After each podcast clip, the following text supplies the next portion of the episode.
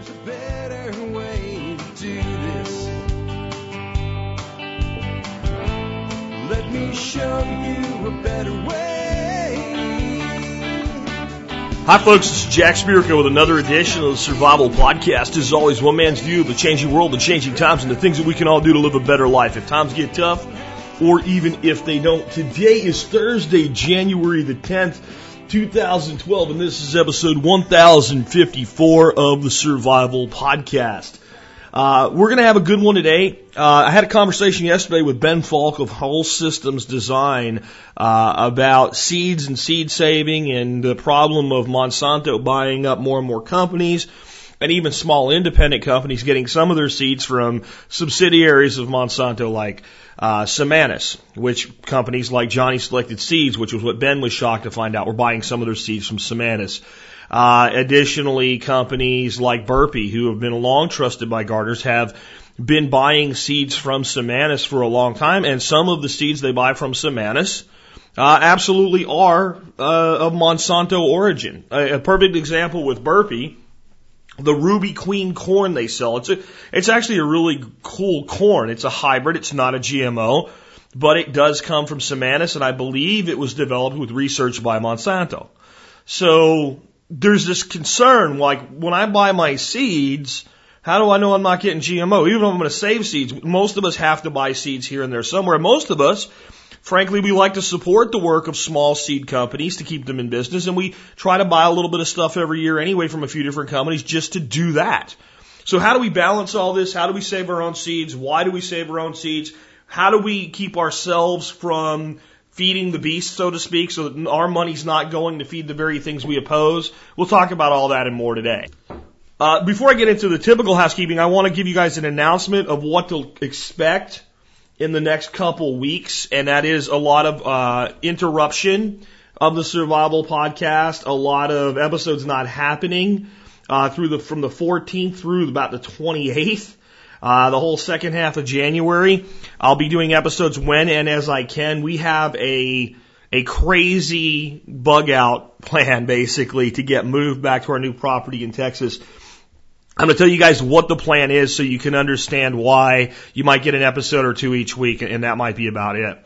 Uh, we have to leave uh, Saturday morning, and we're driving down, spending some time with our son, and we're closing on Tuesday the 15th. So I can probably do something Monday remotely and get it up for you guys, and maybe Tuesday. I don't know.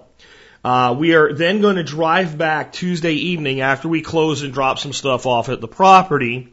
We're going to be here Wednesday. We're going to pack up all of our stuff on Wednesday.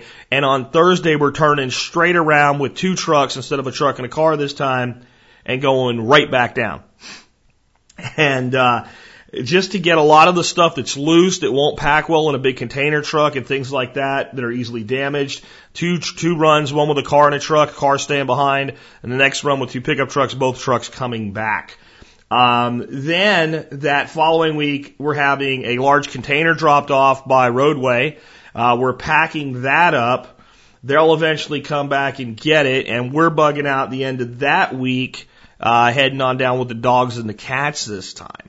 Uh, and then we're looking at like our stuff showing up on the 28th and not having internet in the house till probably the 29th or the 30th. So I will be without internet access down there for a while. So this is going to be a little bit complicated and, uh, just expect, you expect nothing and whatever you get is what I can make happen. That's, that's the best way I can put it. I'm sorry, but this is, this is how things worked out. It wasn't supposed to be this way. We were supposed to get a lot of this done during the winter shutdown that we do every year, but the people in the financial world had other plans. Now, before we get into the how, what, and why of seed saving today, let's go ahead and take care of our sponsors. Sponsor of the day number one today, Western Botanicals. Say, we're going to talk about saving seeds, and I'm all about growing stuff, including herbs. And uh, I try to always rely on natural, gentle remedies whenever I can. I don't like using drugs. Uh, uh, period. I just don't. Uh, legal, illegal, prescription, over the counter. I mean, I use them when they're necessary. I store uh, medications for times of need, but I try to use them only when necessary. And that means I turn to herbals a lot. And I was, you know, I was really grateful that we found a company like Western Botanicals that can be trusted in the industry.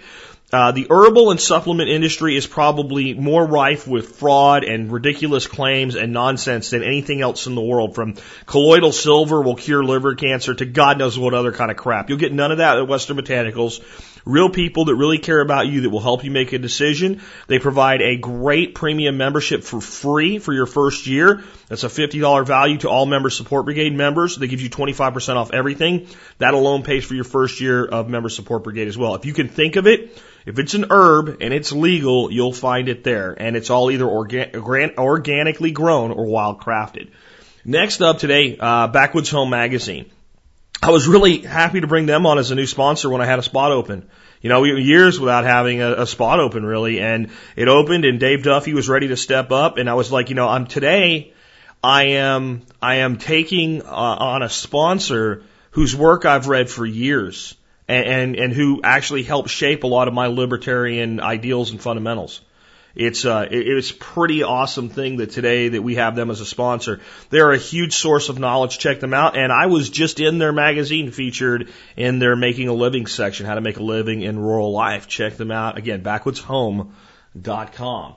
Next up, remember to check out tspgear.com. And right now we're running a sale. Actually, we're not running a sale. We're running a promotion in conjunction with Survival Gear Bags uh, not buying from the gear store. You go buy from Survival Gear Bags, you buy enough stuff, and you get some free uh, TSP gear. So I'll put a link to the notes on that as, as well today.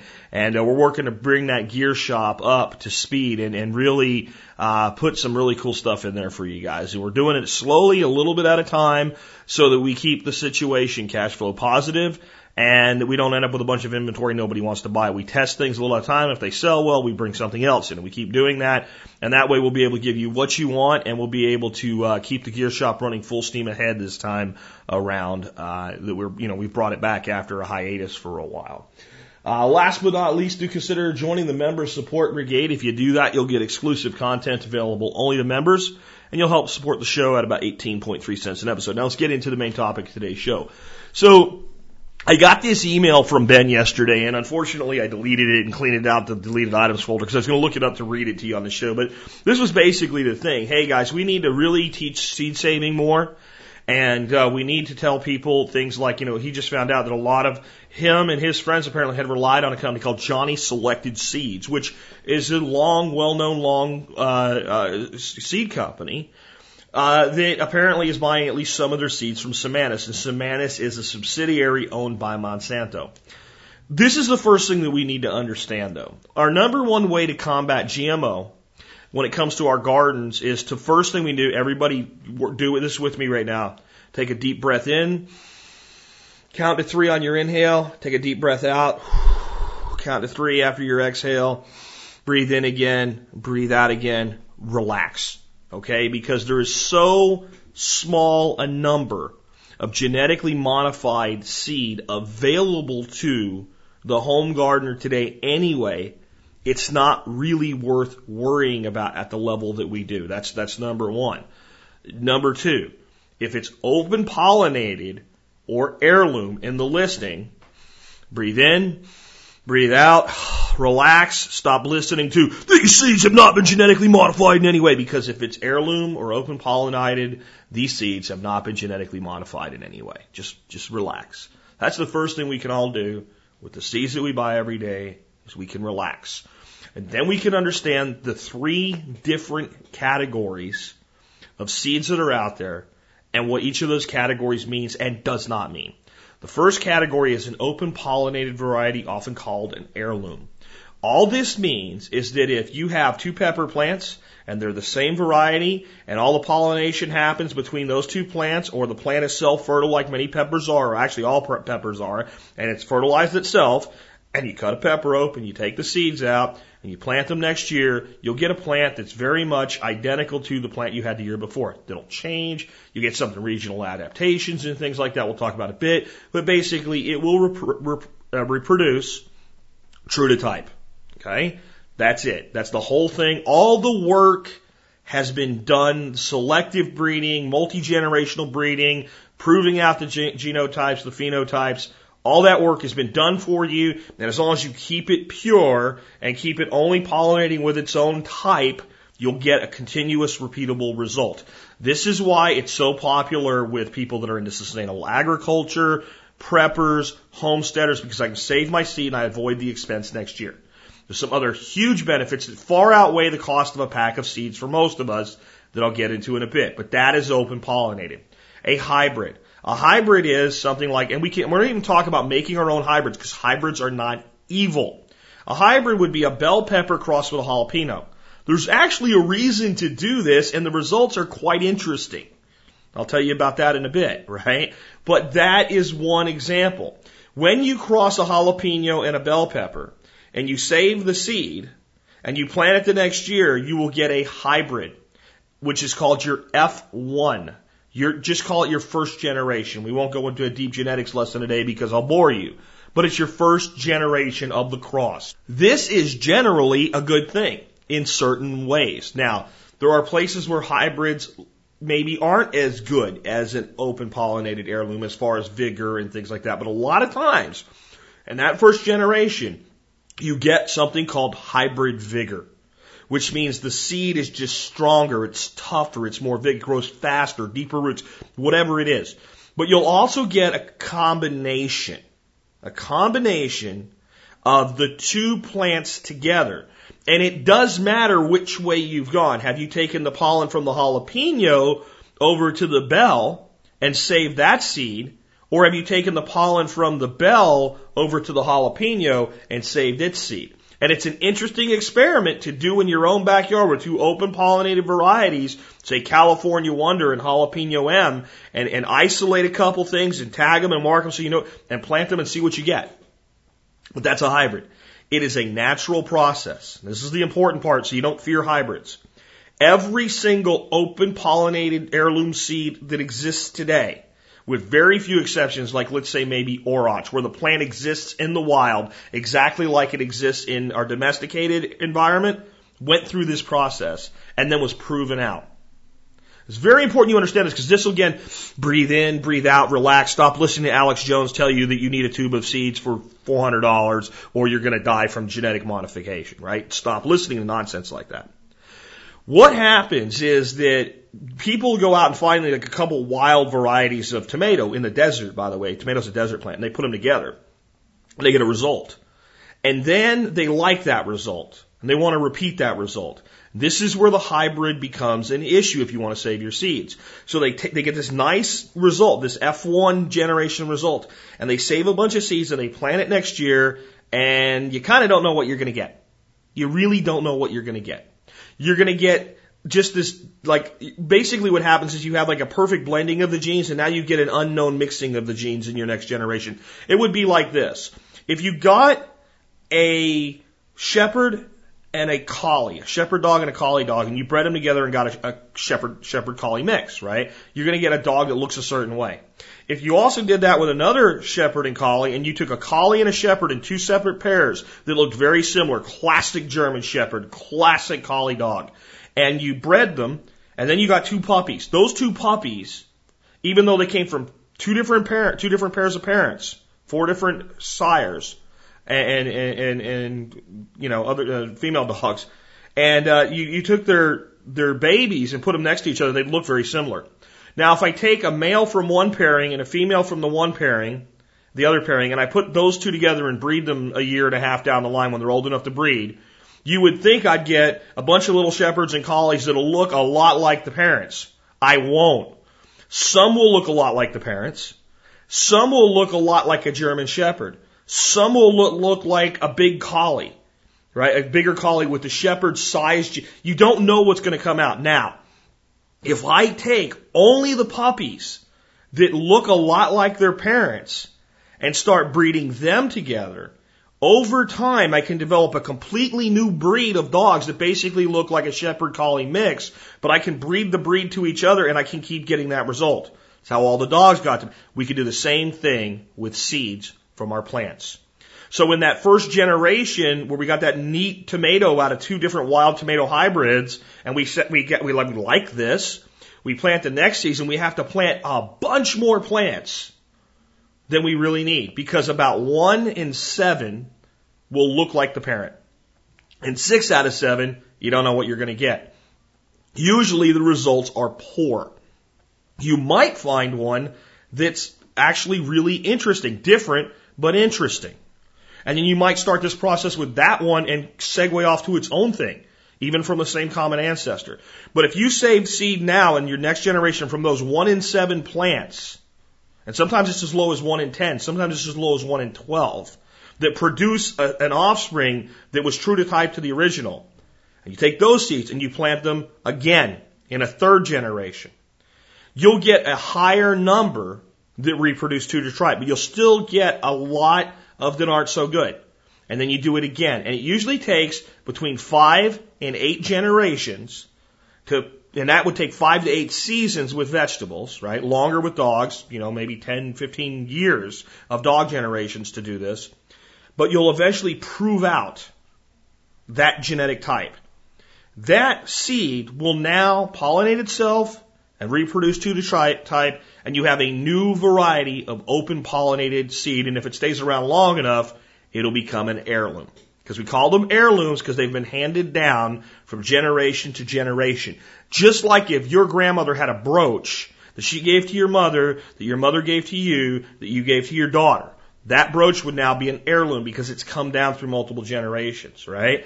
That's where the term heirloom seed comes from. It's handed down through generations, and we know it produces true to type, and it adapts regionally to where it's grown. So the only problem with hybrids is unless you want to do this kind of work, you're not going to be able to save your seeds and get a good repeatable result. That's it. That's the only problem at all with them. There's nothing, nobody's injected anything, nobody's mutilated it, nobody's gotten a gene out of a fish and used a virus to transmutate the gene. Nothing like that has happened. GMO, that's exactly what's happened. A GMO seed is literally engineered at the genetic level, and the primary way this is done is by taking a virus and manipulating a virus so that it becomes a carrier of a specific trait you want to impart into the plant, and that gene and that trait is usually from something completely unrelated to the plant. For instance, there is a, a fish gene that's been transmutated into the cotton gene, gene, gene sequencing so that the cotton will kill the cotton weevil. It produces, the cotton produces a toxin. And you say, well, why would I care? I don't eat cotton. Yeah, but how many of your foods have cottonseed oil in them? All right. We do, they do the same thing with corn. And then they start stacking these genes. So they come up with a corn that's resistant to the rootworm.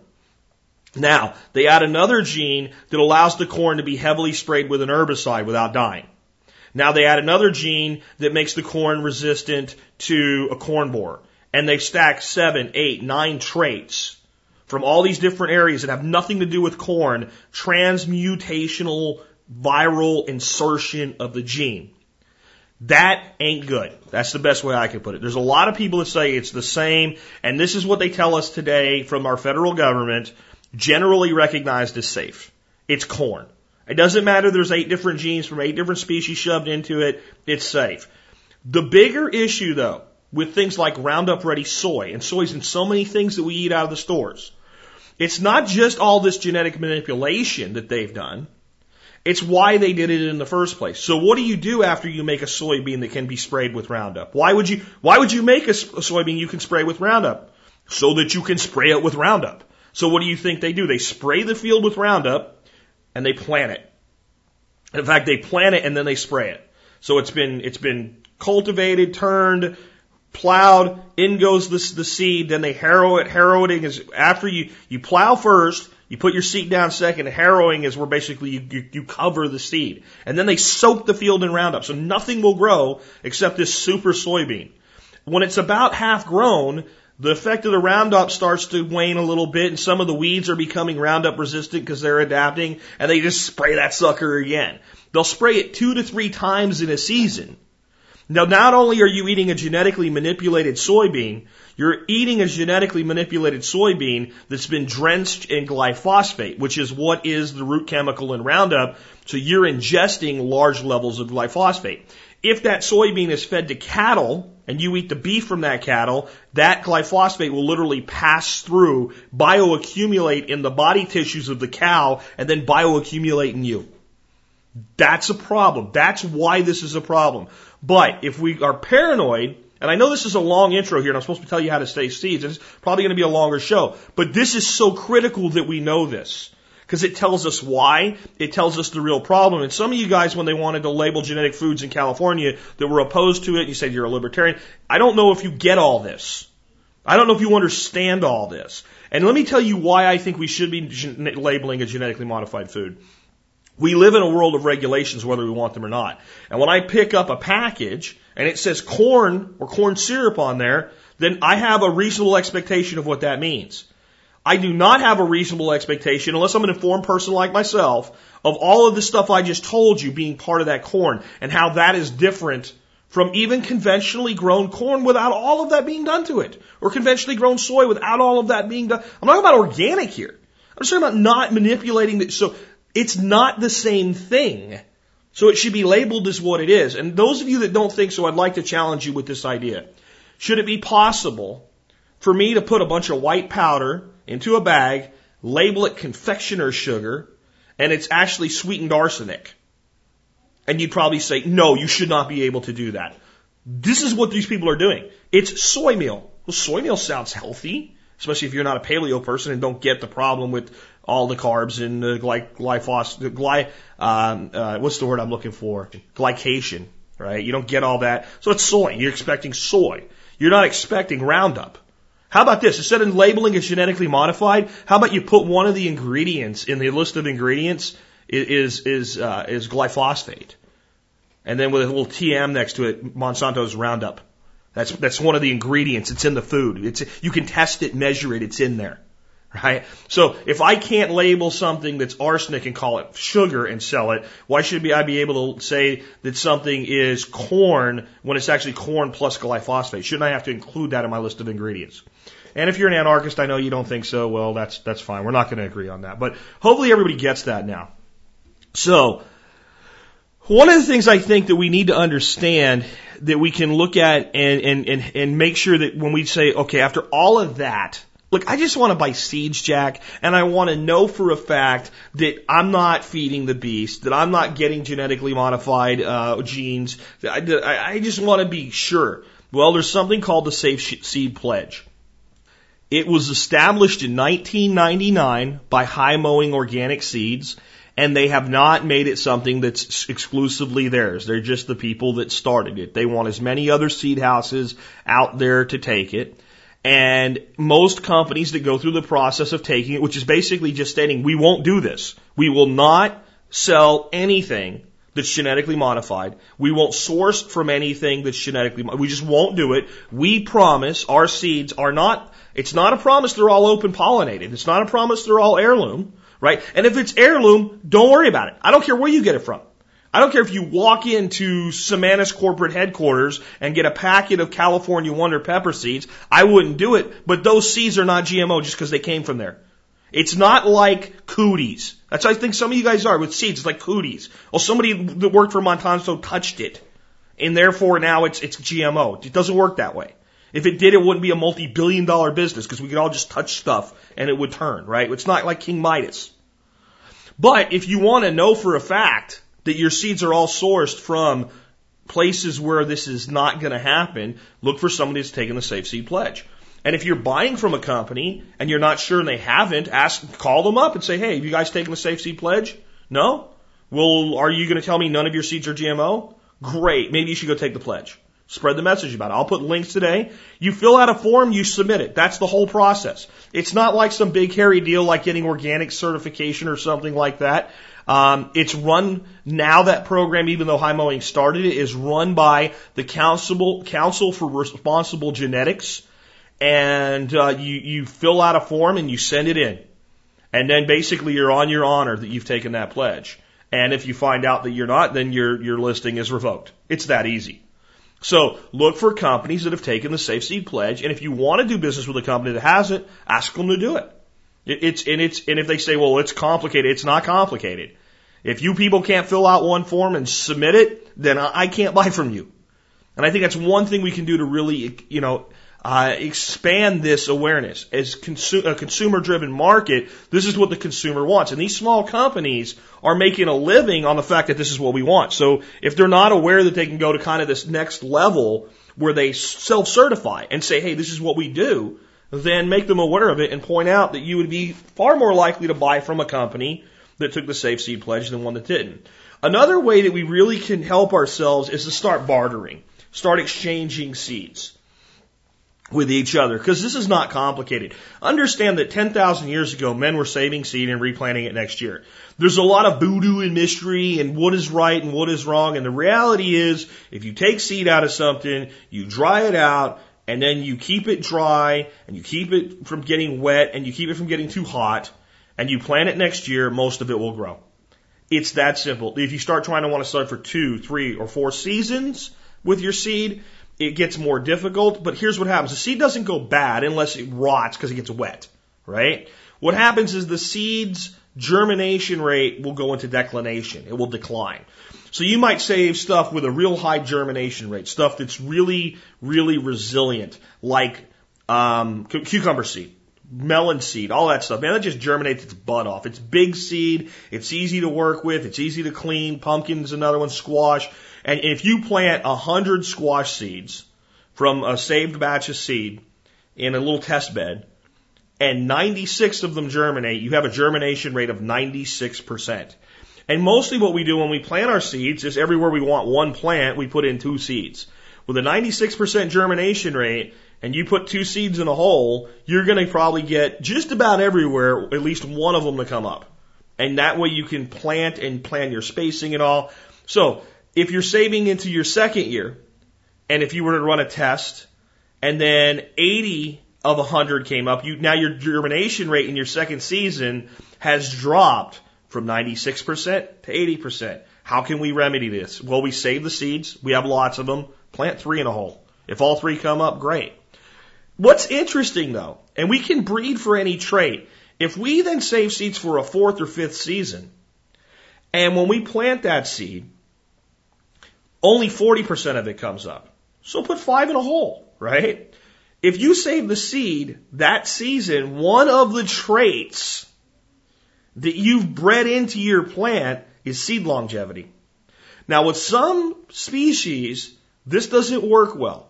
Your alliums, your garlics, your onions, these things generally, their germination rate goes to hell after one year.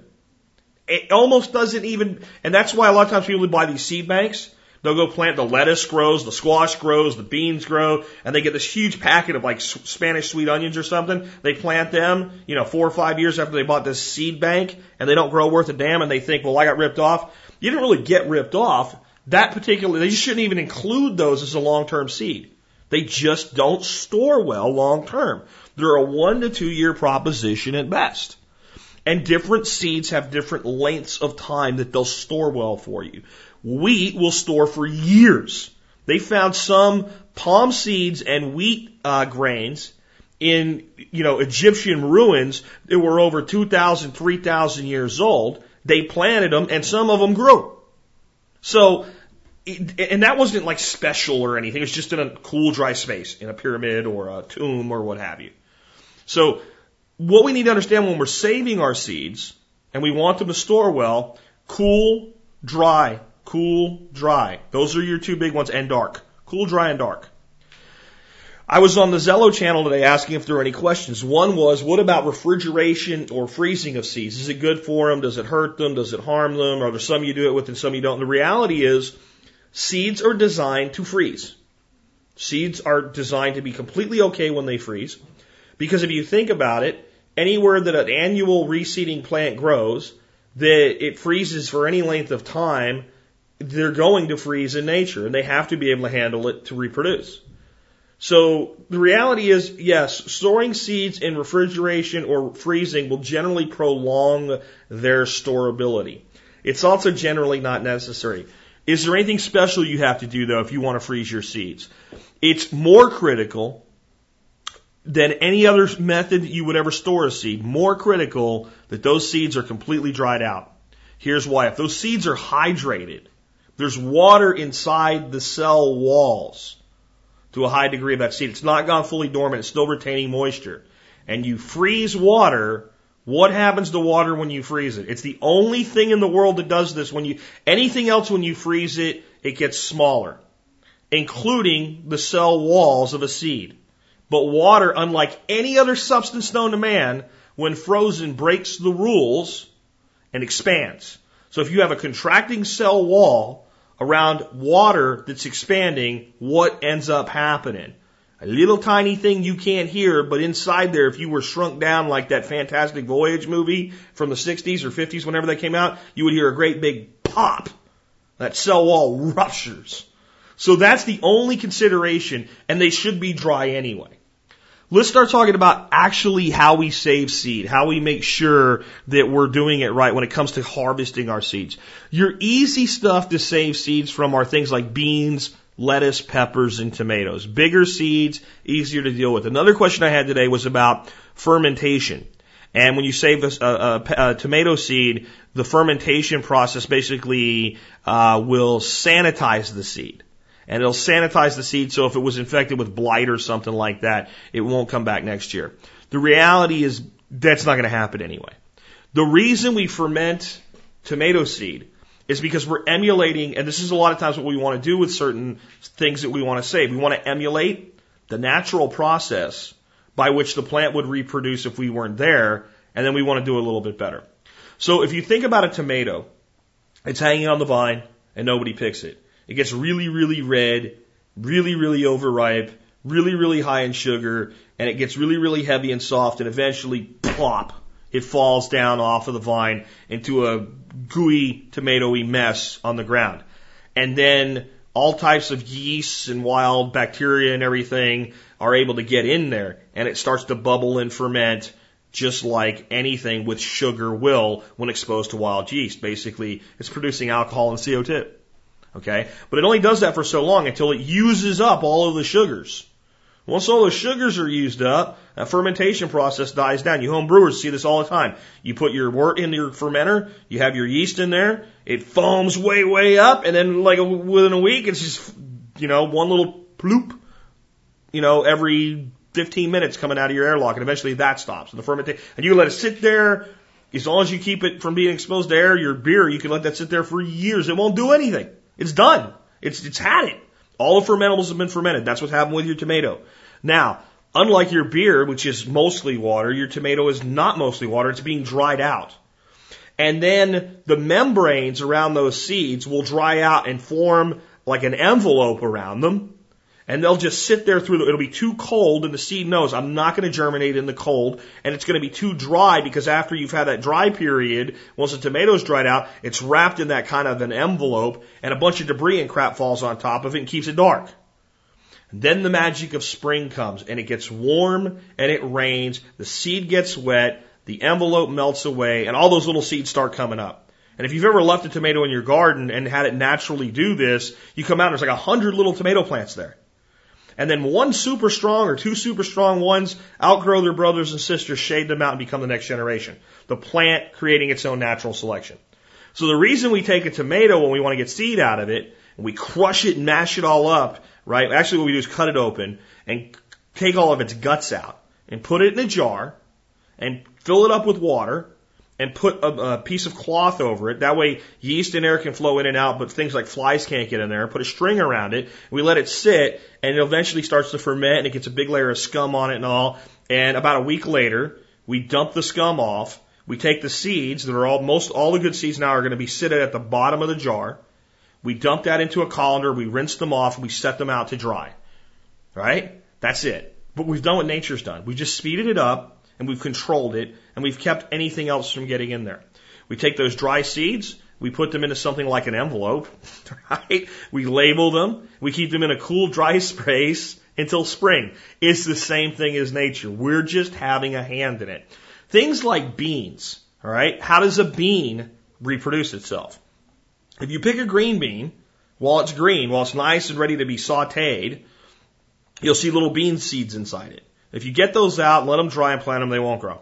They just won't. They haven't developed enough yet. If you let that bean go to where it starts to get tough and stringy and those beans in there start to get hard, they're getting closed. If you let it go to where the outside bean pod becomes hard, where it can crumble in your hands, and you would take those beans out as a shell bean now to make soup out of, where they have to be soaked in water and, and then cooked for a while. You've gone to that stage. That's the bean's natural process for reproducing itself. So what we have to do if we want to reproduce a certain type of bean that we're using as a string bean, for instance, a pod bean, we have to let it go into its shell stage, at least some of the plants there, and then we can pull those off.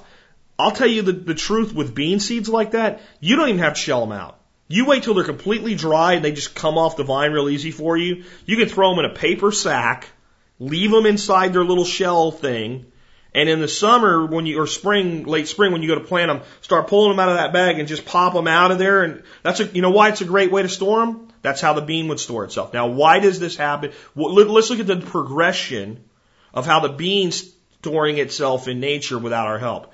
The vine of the bean usually climbs up to something. That keeps the bean off. It's not making surface contact with the ground.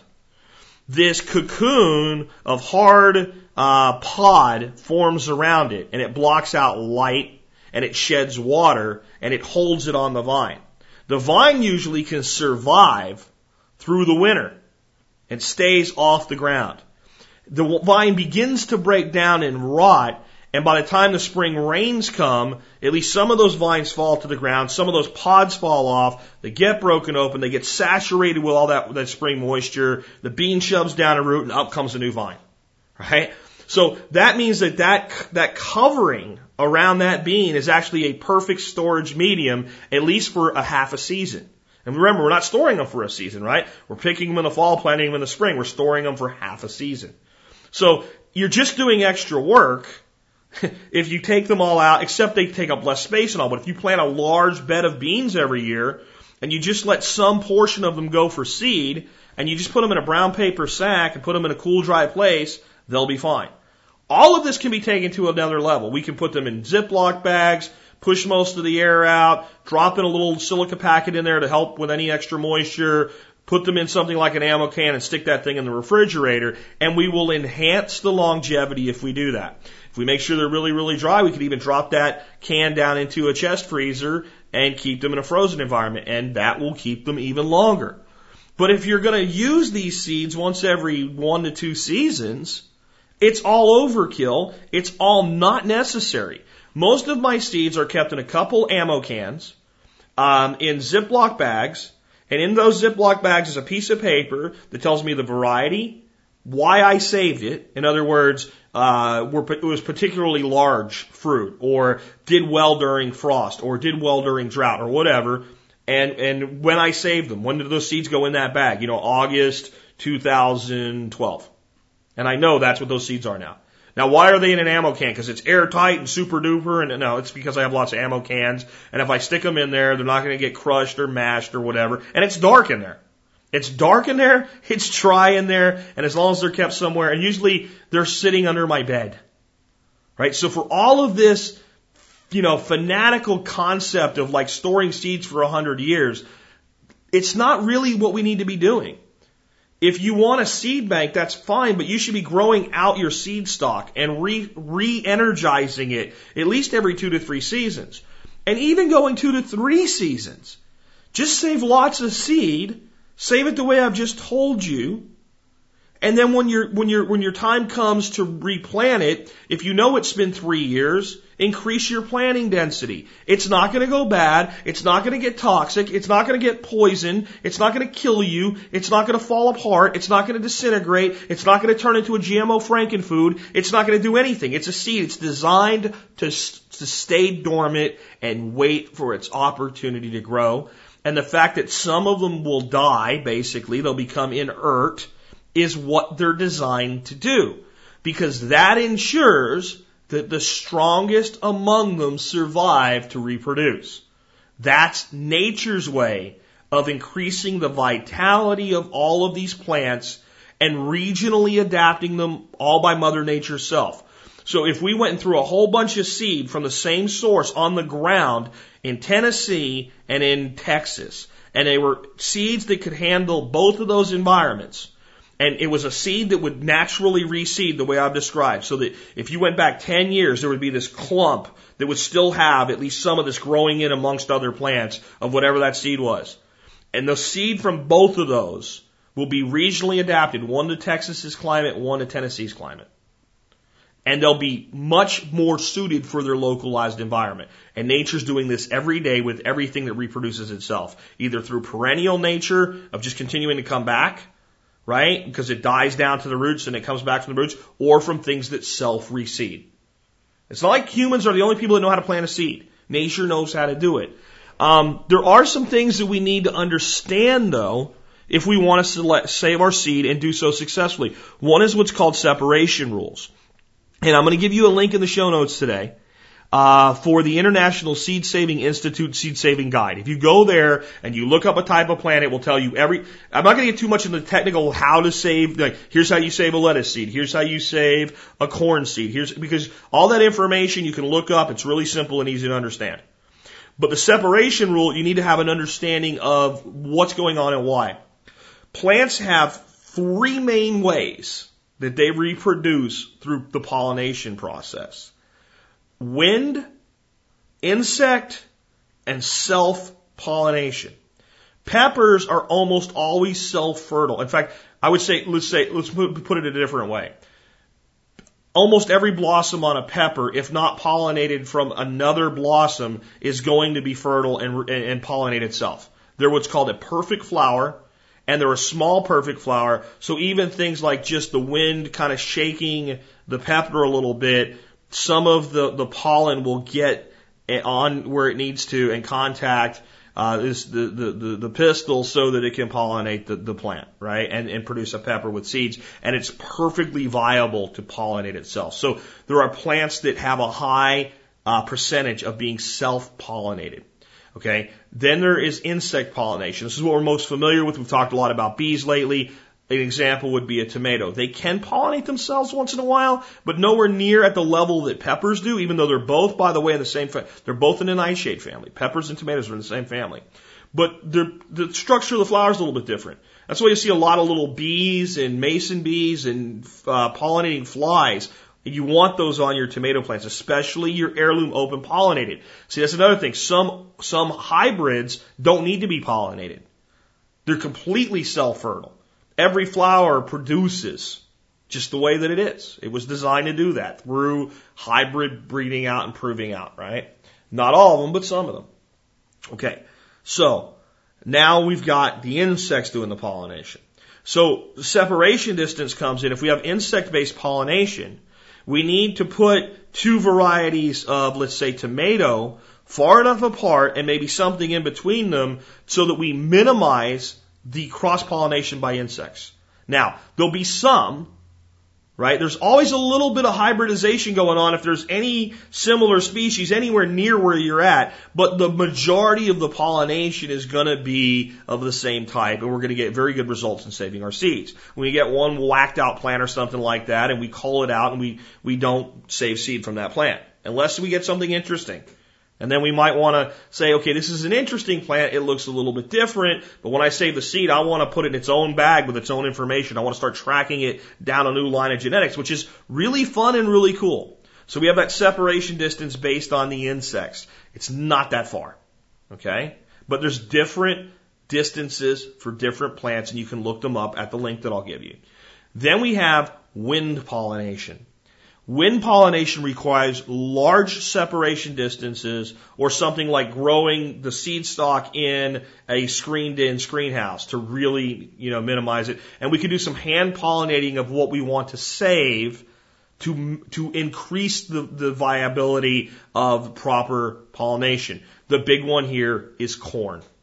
Corn separation distance technically two miles and we have had incidences of known gene crossing in corn crossing oceans in air currents over the oceans. That's how far. It's almost impossible to find corn today, no matter how, I don't care if it's Hopi blue corn, I don't care if it's country, I don't care what it is, that there's not some invasion of genetic modification into it because it pollinates with the wind. And it was what Monsanto said would never happen. And of course it happened. But there's things we can do. Let's start with corn. So when you look at corn, you see a tassel form on the top, the ears form on the stalk, the silk comes out and gets all sticky, and at some point when you shake that tassel, you see pollen coming out of it. If you pay really close attention to your corn, and you get like a paper sack, and you go to a few stalks of your corn when that pollen starts to fall, and usually it'll start falling a little bit before the tassels are even completely ready for it. And you keep collecting a little bit of um, uh, pollen, and you watch certain ears and ears that you think are going to form really well, and you like the way they look, and you're saying that's what I'm going to let go to get hard shell corn out of, and I'm going to shell it. I'm going to save the seed out of that cob. Sprinkle by hand some of that pollen on those particular cobs put something like a, a zip tie around them or something loosely so they don't restrict the growth so that you've marked it. And you can even then take a little paper bag and put it over the end of your corn uh, until the tassel gets dry. Once the tassel's dry, it's not going to get pollinated any further. And then you know that ear you've manually pollinated. Maybe some pollen came in by the wind, but boy, that one should have nice plump kernels and that was a great, that's a good candidate for saving seed if you're worried about the cross pollination issue. The other place this happens heavily, squash and melons. And this is actually really easy. And people always say they don't want to do it when I talk about it because they say it's too complicated. It couldn't be less complicated. Every uh, melon and squash has flowers that are uniquely male and female. They're not a perfect flower like a tomato or a pepper, where the, a pepper flower has male and female characteristics within a single flower and can basically reproduce itself, right? It can have sex with itself is the best way to put it. Um, a melon doesn't work that way. Um, a squash doesn't work that way.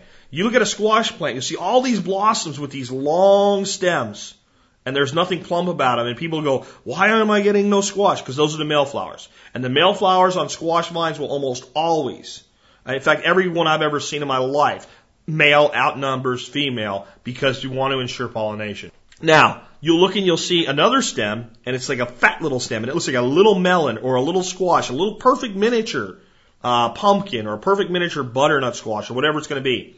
And it'll have a blossom on it. And you'll see that blossom getting plumper and plumper, ready to open. And if you walk in the evenings, you'll look at some of those blossoms and you'll say, that will be wide open tomorrow morning. This is when you make your move. You go find one or two male blossoms, maybe even from a different vine, but the same, in fact, it would be better to be a different vine, but the same species. You know, I planted butternut here and butternut there, so you get yourself some butternut male blossoms. Pull all the, petals off them. There'll be pollen all on the inside part of the flower. Manually pull open your female flower and take your male flower and just dab the pollen on there. Do it with two or three. Okay? Take a little bit of masking tape, close the blossom back up, and put some masking tape on it. Now take a zip tie or some way that you're going to put on the stem behind the, the soon to be new melon or squash, something that indicates you've manually pollinated that one so you know that's one to take your seed from. And like what I do with like a pumpkin, it's just a big old pumpkin, you're not going to eat the, the skin, right? So you just take the pumpkin and any one of them that I cut off or something like that, I just take a black sharpie and I just draw an S on the on the pumpkin. Whenever I cut that pumpkin open to use it for whatever I'm going to use it for, that seed I take out, I clean all of the goop off it, I set it on a screen, I let it dry, and I put it in a bag and I label it. That, that's how simple this is. And people that say, well, that sounds complicated, it takes less time to do than it took me to explain it. It's so simple, so fast. And I'm going to tell you a secret. I don't always tape them shut for seed saving but I do it all the time, and it's why I get such high yields of my squash plants. As soon as I see, and a lot of times I don't go out there in the evening and see it's going to open tomorrow, but I'll go out in the morning and I'll see a new female blossom open. As soon as I see that, man, I'm pollinating that sucker. Because instead of getting one in five that will eventually become uh, a fertile uh, melon or squash, I get 80%, 85% of my female squash, melons, etc., uh, manage to reproduce. I don't do it much with cucumbers. I get so much pollinator action on my cucumbers, it's not necessary. But if I have two different varieties of cucumber growing, let's say an Asian long and a Boothby blonde, and I want to save seed, I'll do the exact same thing. I'll pull a female blossom open, I'll pollinate it with a male blossom, I'll tape it, and I'll put a little marker. I like to use the little zip ties, right? You just put them on the stem, because the stem's never going to get that fat. Just put a little zip tie there. Zip. Done, right? When you go and take that plant, you know this is one to take seeds out of. Now, cucumbers. Perfect example of where we have to let the plant do what it needs to do. When you want to save uh, seeds from your cantaloupe, seed from your watermelon, seed from your pumpkin. You really can pick it at the peak of freshness. You can eat it and just put the seed aside. With cucumber, you really can't. You really, it doesn't, the cucumber is eaten at a stage when the seeds are still soft and immature. That what, that's what makes it good. So your cucumbers, you want to let them go way past, they're huge, they're way too big, the seeds are hard, they start to turn a little brown. When they get like that, that's when you pick them. You can even leave them on the vine until they're ready to fall. They'll get like a gourd. And that's perfect. That's how, that's how the plant reproduces. That big heavy gourd sits there through the winter, keeps light and water out of the seeds, rots down in the spring, makes contact with the soil and up it grows. Right? So when I say keep your seeds dry, cool, and out of light, it's not like man figured this out. Nature's been doing this for generation after generation and will continue to do this for a very long time. Um, I do want to talk about um, making your own hybrids and why you might want to do such a thing because hybrid has been so villainized that we've lost touch with what it means. And here's the thing I want you to understand. This is very important to why you'd want to do this because it's up to us to basically bring back varieties that are gone. Not things that have been forgotten about and somebody has a little seed somewhere and we get some of that seed and distribute it around and people start growing it, and exchanging it, and all of a sudden that variety's back. I mean recreate things and create new varieties. Remember, all of the heirloom seeds eventually go back to wild stock and this work was done and the work stopped being done by individuals. So I talked earlier about a jalapeno and a bell pepper. Why would you want to do this? Why would you want to do such a thing?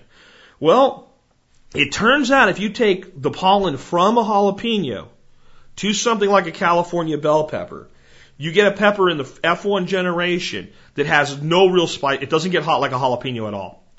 What the, the plant does is it grows, it doesn't grow real tall like um, a California Wonder uh, California Wonder pepper plant will if you give it the right growing conditions. I have videos I can show you guys from my beds down in Texas, right? California Wonder pepper plants that were five feet tall, and people say when they get that big, they got too much nitrogen. They're not. They're loaded with peppers. They're hanging over like a tree, weighed down with peppers. Um, instead of getting big like that, they're a lot more jalapeno like in their growth. They get the short, stout, where you don't have to stake them up when they get real big. You know, where they're more they're more uh, able to hold themselves up. The peppers are smaller, thicker walled, and they if you've ever seen a jalapeno when it's when it's producing, they produce this like insane amount of peppers. I have one picture from this year of our almost our whole huge butcher block center island covered in thousands, thousands of, of jalapeno peppers. We didn't count them, but there had to be two or three thousand peppers from one pepper bed. You get that kind of high density production when you make this cross. Now, what happens when you plant the seeds that come out of that pepper into your F2 generation? I don't really know. But I know that some of them will reproduce true to type. And if somebody just took that and started running with it, eventually you'd come up with a completely new, open pollinated, reproducible, high density production, smaller, more compact, thicker walled, virulent bell pepper. And that's how everything we have happened.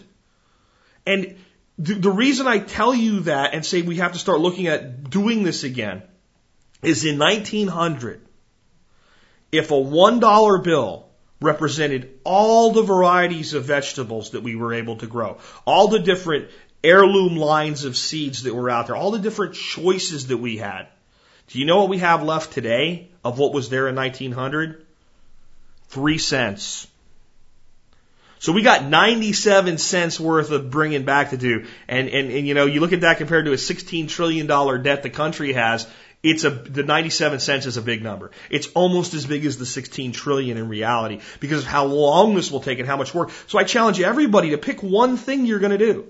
Pick one cross you're going to make every year, a new cross, and see what the F2 of the F1 generation is in the next year. And if it's something interesting, then take one little place, one little spot uh, of your garden and sequester it to that project and understand that you're going to grow for every 10 plants you're going to grow, eight are going to suck the first year. But save the stuff from the two that were good and then plant that space again. And maybe you'll get out of 10 plants, you know, and you probably want to plant 20 plants to do this, right? And some of you little gardens, maybe this is hard to do, but a lot of us, we can do this. You know, maybe this time you get four plants that, that produce what you're looking for. You know, plant them too close to each other. Plant them real high density. And as soon as you see one starting to like, yeah, that's not really what I'm looking for, cut it out. That way you can plant more in smaller space and only let the really good plants survive to produce. Two, three, four seasons into it, all of a sudden you're starting to get repeatable results. Now you've got something new. What's that worth? What's that worth that you've brought either something back that we lost and didn't even know we lost. We can do this with lettuce, right? We get cross, you can, anything that you can manually take the pollen from one place to the other with, you can get across and see what happens. And lots of things will naturally cross and we shouldn't over worry about separation distances. When I was uh, at the seminar with Sepp Holzer, people asked about this. He said, and they said, with all this polyculture interplanting, how do you present, prevent cross pollination? And it had to be explained to him like twice by his interpreters because he didn't even get the question. And he came back with, why would I want to? All of my varieties are unique to me. They're part of my brand. I market this as, as Krameterhof produce. There's, these things are so well adapted to my little place in the Alpine mountains, you know? I've got this incredible quality and when something doesn't produce well, I just don't say from it. That's all I do. So we can overthink these separation distances, but we can get it, it, for for the old man's bravado in saying that. He does a lot of this manual pollination. He's come up with really unique varieties of potatoes, for instance, by actually pollinating and saving potato seed, not potato tubers. Saving seeds, actual seeds of potatoes, is a little more complicated than I want to get into today.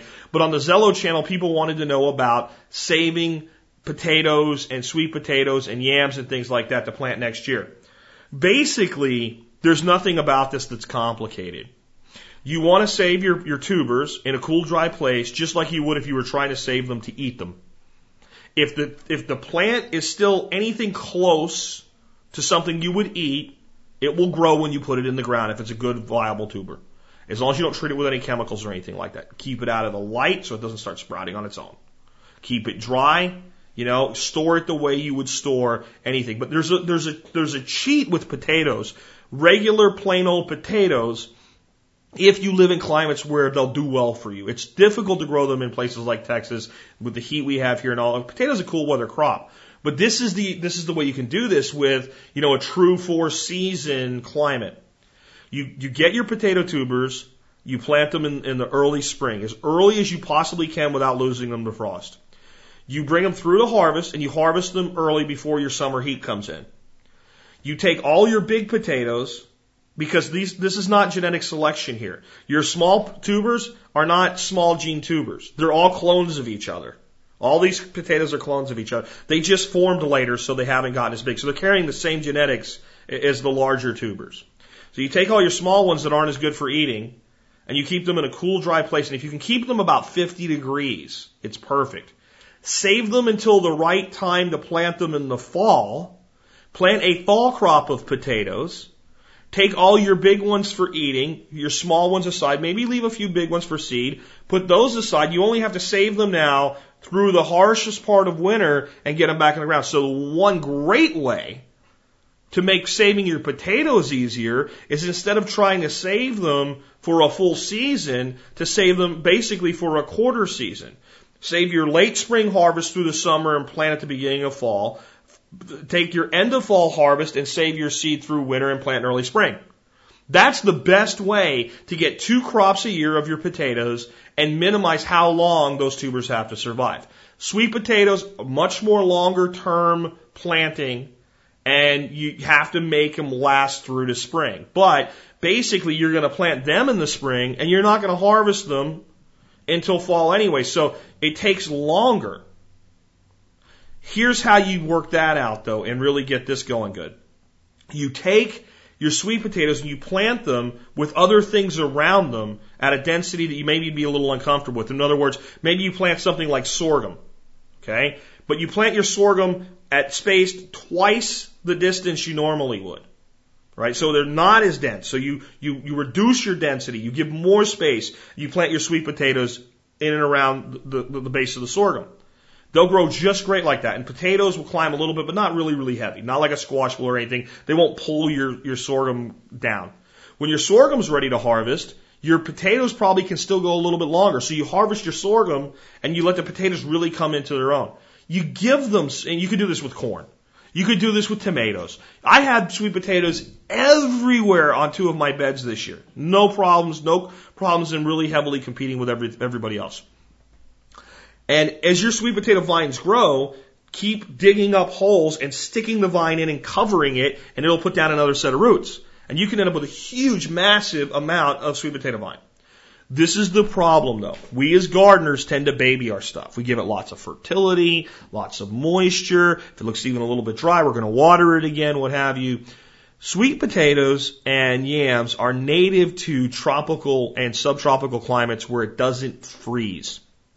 So the primary way that they go and seek forth and multiply is by spreading by vine and looking for any patch of earth where they can put down roots and reestablish themselves. And one potato could literally cover a football field given enough time and the right conditions and a lack of competition of other plants. So its primary goal is grow, grow, grow. When it starts to get stressed, and this means, in many times, gets pretty hot, like the end of the summer. Summer's going to end, even in a tropical climate, and dry. Right? So in a tropical climate, you usually have two seasons, distinctive seasons, a wet and a dry season. The dry season is short term, but that tells these tuber plants, you're running out of capacity to put down new roots. You got to go into survival mode start taking all of that photovoltaic solar energy you're collecting with your leaves and start sticking it down in the ground and develop those tubers. So the biggest problem people have with not getting enough of a yield on sweet potatoes is you're too nice to them at the end of the year. Let them stress a little bit. Let them get hot. Let them get dry. Unless they look like they're going to dry up and die, do nothing. And you'll get much better tuber set. If they start to look really, really stressed, Give them a little bit of irrigation, but don't overdo it.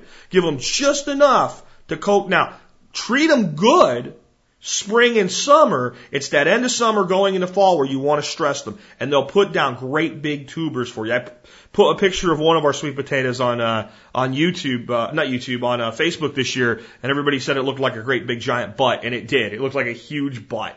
Uh, but it was a great, you know, big, huge sweet potato that we got by stressing it and letting it stress. So now, when it comes to sweet potatoes, how do you plant sweet potatoes when you've saved your tubers through to next year? What do you, you want to make something called slips. Now this is actually really easy to do. And with a big sweet potato, you might be able from one sweet potato to get as many as 50 slips. Each slip can produce a vine. Each vine can produce multiple tubers. So you can get a lot of action by saving a couple sweet potatoes. So what we're going to do is we're going to cut the sweet potato in half and we're going to put it in a bowl, a dish, or a jar where the bottom of it is in contact with water. We usually the way people do this is like the old way you would uh, get an avocado pit to, to sprout by putting toothpicks in it and suspending the bottom in water. Put it in a sunny, warm window. Right, it needs to be nice and warm, and all of a sudden little sprouts will start coming up off of your sweet potatoes. You have sprouts everywhere. Then what you want to do is you go and you gently just pull the little sprout and you want to get them to a point where they're about, you know, a good inch and a half, two inches in length when you take that sprout off. So it's got enough viability to do its thing. and then you just sit it with a little bit of the stem in water in the same type of environment you had the it'll start to now that you've removed it from its tuber it's going to do the same thing the vine will do that's coming across the ground and comes in contact with the ground it'll start to put out roots as the roots develop it'll keep growing right and it's got enough energy that it can get up to a respectable size say three, four, five inches with a good root system before it really needs a lot of nutrients again. It's a, uh, they're a very hardy, make do with what they have species. That's why they're great for the garden. Once they're like that, we have two choices. If I'm not yet ready to put them into the ground, I can pot them just the way you would buy them at a nursery. They sell them all over the place now for both agricultural use and gardening and for landscaping because they're a beautiful vine. You can put them in smaller pots with dirt so they can start getting some nutrient and you can keep them in a greenhouse or wherever you keep your plants until they're ready to plant. And then you can just take them out of that pot, put them in the ground. Or if it's a you're in a climate where by the time you've done this, they're ready to go on the ground, get them in the ground. That's it. And that's why they're one of the best plants for the homesteader. They really are. They produce a huge yield. You can companion plant them with anything that grows high vertically without them competing with each other. Um, they are a good source of nutrient, carbohydrate, and mineral. They have a low glycemic index, so they're okay for the paleo folks out there like me. Uh, you can't eat tons of them, but you can eat a little bit of them all the time, and it's probably the least damage you'll do from any kind of plant like that. They're extremely hardy, and here's the part that most people don't know. The leaves are great. The leaves are incredibly edible, as the deer uh, explained to me this year by eating a lot of my sweet potato vines down. But they just kept coming back anyway. But you can go out and cut leaves off your vines and take those leaves and put them in a salad or stir fry them with vegetables. They're great. So you get two yields. You get a leaf yield and you get a tuber yield and you get a storable result and you just store some of them longer than others so that you can put them back in the ground and regrow them. And as long as you have access to water and something to suspend them like a toothpick, and you can make toothpicks with a pocket knife and some twigs if you had to, um, you can reproduce them every year over and over and over again. The important thing to understand, the difference in the two ways I've told you to save potato tubers or sweet potato tubers versus seed saving, you're not crossing genetics. You're cloning. The plant will be a genetic duplicate of the plant from the year before. If you wanted to start adapting, you have to allow the production of flowers, pollination, and save true seed. And it's a it's it's more it's not hard. It's just more complicated, and you have lower um, lower germination rates with potato seed and sweet potato seed, but it can be done.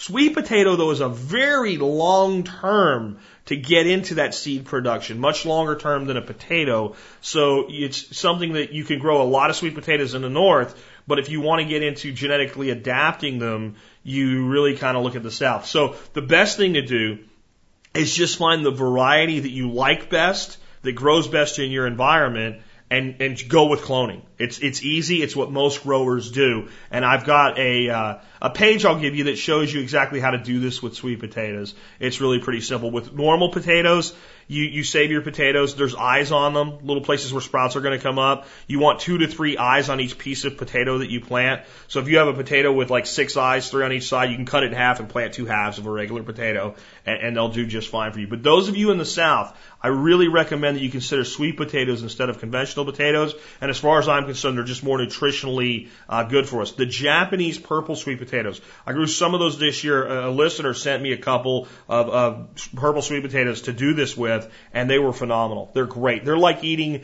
they're not really, really heavily sweet. Um, the way that like the conventional orange looking potato you buy in the store is, they're a lot less sweet. They're still sweet, but nowhere near as sweet tasting. And they almost taste like a great big buttered regular potato.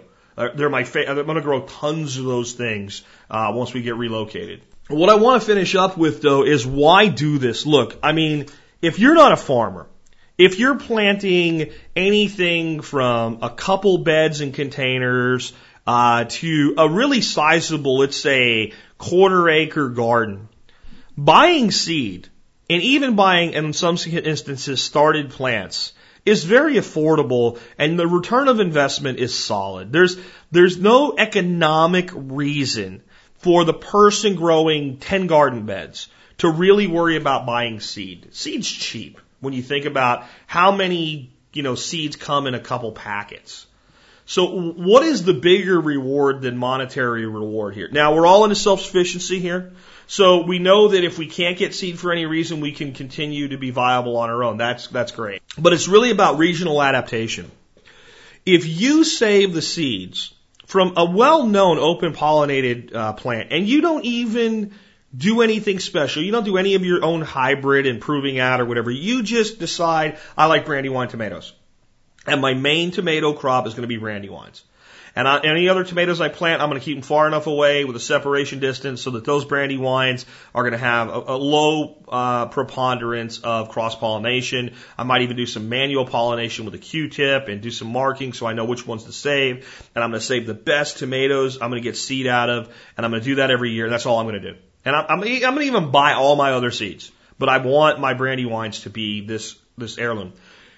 Five, six, seven seasons into it, it's still a brandywine tomato, but it's a locally adapted brandywine tomato. It's completely different if you're in Georgia doing that from the, the, the brandywine tomato that somebody's growing in Pennsylvania. They'll look very similar. They'll have a lot of similar flavors and characteristics, but there will be a sense of place in them, what, what, what a, a wine sommelier would call a terroir, a sense of place but they'll be extremely well adapted to your backyard, your conditions, where you're at.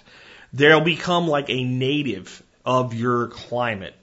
It makes me think of when I used to go fishing in Pennsylvania. The, the trout streams were not really heavily populated with trout in a lot of places, uh, except in trout season where the state would come in and stock the fish. But depending on the type of stream it was, if it was an easy to access stream, they would get fish out really heavily because people figure you stock them, keep them. And the state didn't make a big habit of stocking a lot of fish that were small, so small you couldn't keep them, that were below the length limit. So most of them got pr- fished pretty heavily. And the only native trout to the area is actually a species of char, even though it's called a trout, is the brook trout. And so there were some streams with some native brook trout that were legitimately native brook trout in it. But some of the streams that had stretches of it that were pretty hard to fish, some of those, you know, brown trout and rainbow trout, much less degree with rainbow trout. They didn't seem to reproduce very well. But the German brown trout, and they're from Germany, that's why they're the German brown trout, does really well in Pennsylvania. The climates of Pennsylvania and in Germany are very, you know, hence the heavy influence of German uh, immigrant agriculture uh, and Dutch immigrant agriculture into Pennsylvania. So those brown trout, as long as they're not caught out and there's a couple of them in there and they get the right conditions, they'll breed. So you would maybe go fishing, especially in the summer when all the stupid hatchery stocked brown trout were caught out. And I would usually be out fishing for brookies, and native brook trout. And occasionally you'd catch a brownie. And when you pulled this fish out of the water, it didn't look like the fish that you would catch in the main season when they were being heavily stocked. And it looked so different that you knew it wasn't just a, a holdover. It wasn't just one that was stocked this spring and now it's August and it's still there. Uh-uh. There was a bright fleckling of red to them. And when you filleted them or cut them open to gut them, either way, the meat was orange like a salmon. Now that wasn't a genetic change, the orange color. The orange color is that fish has been living in that stream for so long, and it's been living on uh, crustaceans and insects for so long, the carotenoids change the color of the flesh. And even a fish you just stock, if it survives for a couple seasons, it will get that color. But it seemed like these, sometimes you catch these fish that like, they're only, you know, like, they're like eight inches. And I think the size limit was like seven on, on trout there. You know, eight or nine inches. And you know, well, if that fish made it around the circle, so to speak, it was stocked in, in 2000, and now I'm catching it in the, the late summer of 2001. Uh, uh, uh. It had been there for a year and a half, and it was stocked at a seven inch fish. It's not going to be an eight or nine inch fish. It's going to be a good foot long at that point. You know, it's going to have uh, grown quite a bit, and it's not. It's like, and sometimes you'd even catch them where they're not. You had to let them go because they're not legal. They're six six inches, six and a half inches. That fish was born in that stream. And when you caught one large enough to eat and you filleted that fish and you ate it, it was a totally different experience than eating a stock trout.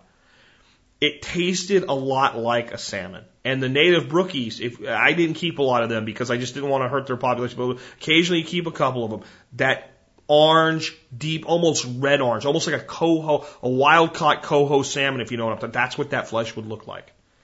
And it was a totally different experience because that fish, even though it's native to Germany, had become an adapted native to that stream.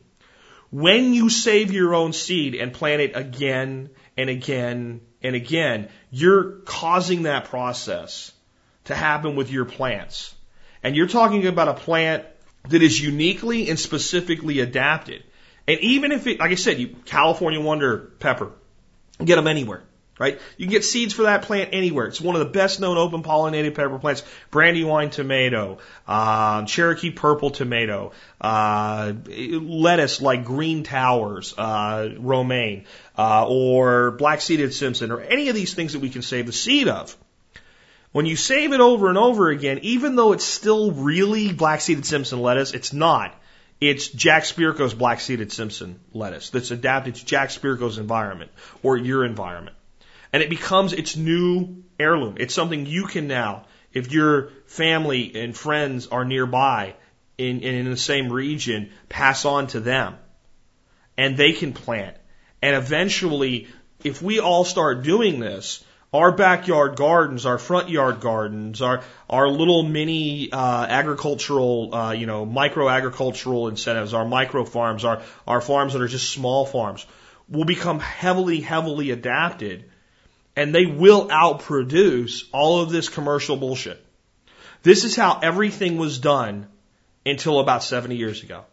This is how every farmer saved his seed. And farmers and even gardeners, they knew their seed and their plants intimately to where if something wasn't going right, they knew it before it was a big problem. They could take corrective action. They had grown that seed so many years in a row that even though somebody else would look at their pepper patch and go, they look pretty good this year, Tom. Tom's going, no, nah, we, I gotta, I gotta, something's not, they're not quite the right dark shade of green they usually are. They're either not getting enough water, I need a little fertility. They knew there's a pest here. Something's not, something's not the way it's supposed to be. And they were able to, you know, and that plant also would then say, well, I gotta make it. And it was already really adaptable. So if it got through whatever that was, that the, the production it had the next year, it might be a little lower. Maybe the yield of peppers per square, you know, foot is down, but the pepper itself now is another thing that it's added to its, the, I'm the tough, I made it. I made it and I reproduced and put this in the ground next year and we'll fight it again next year and we'll get stronger. That's what's in this for you. Is this, and it, it takes seasons to do it, but the good news is a lot of the work's already done. These good adapted, uh, open pollinated seeds that are out there that you can get from great companies um, that, that, that specialize in doing just those things are already really strong and really resilient. All you're doing now is saying, okay, well, let's turbocharge it and let's not just make you adapted to Texas. Let's not let's just make you adapted to Northeast Texas. Let's make you adapted to the one acre property that I inhabit to this specific place with this particular solar exposure, amount of wind, soil type. Let's, let's, let's turbocharge that. And then I really encourage some of you to choose one or two crosses to work with and prove out. If, if a thousand people each worked, worked out over the next five to seven years, one new cross, we'd have a thousand new varieties in five years. It seems ridiculous at the individual level to think you're going to make a difference. But a thousand people doing this is not a big deal. In fact, maybe that's another little website we could throw together someday that just, what am I working on? So that people know, well, this guy's doing this. Maybe I'm just going to flip it around. This guy's doing bells with jalapenos, but he's taking the jalapeno to the bell. I'm going to take the bell to the jalapeno and see what I get.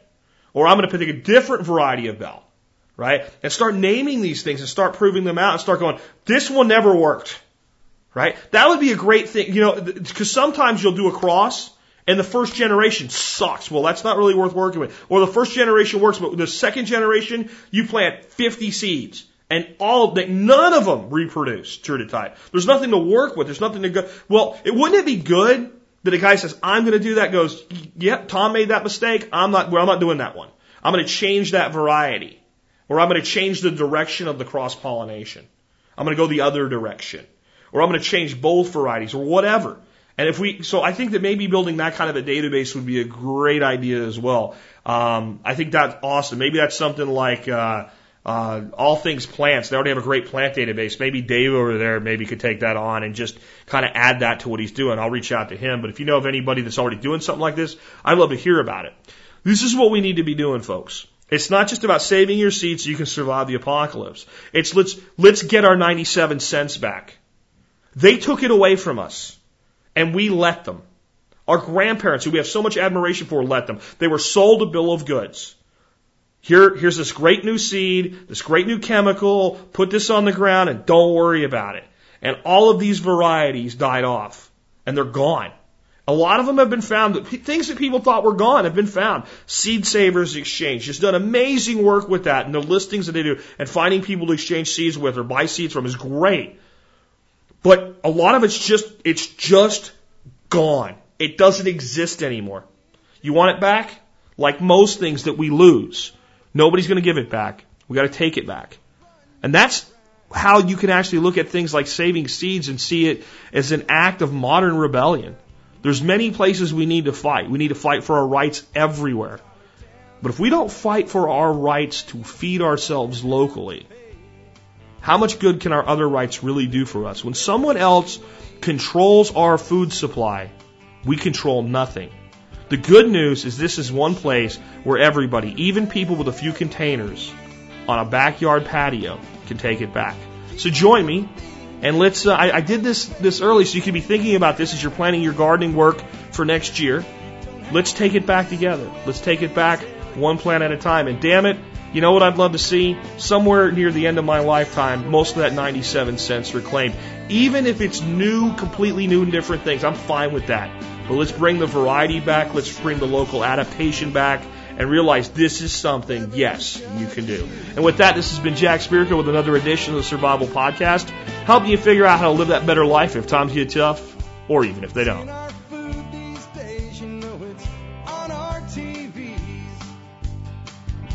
Sometimes we forget we are what we eat. I don't know the answer. It's like there's nothing I can do. It's the price we pay, I guess, when we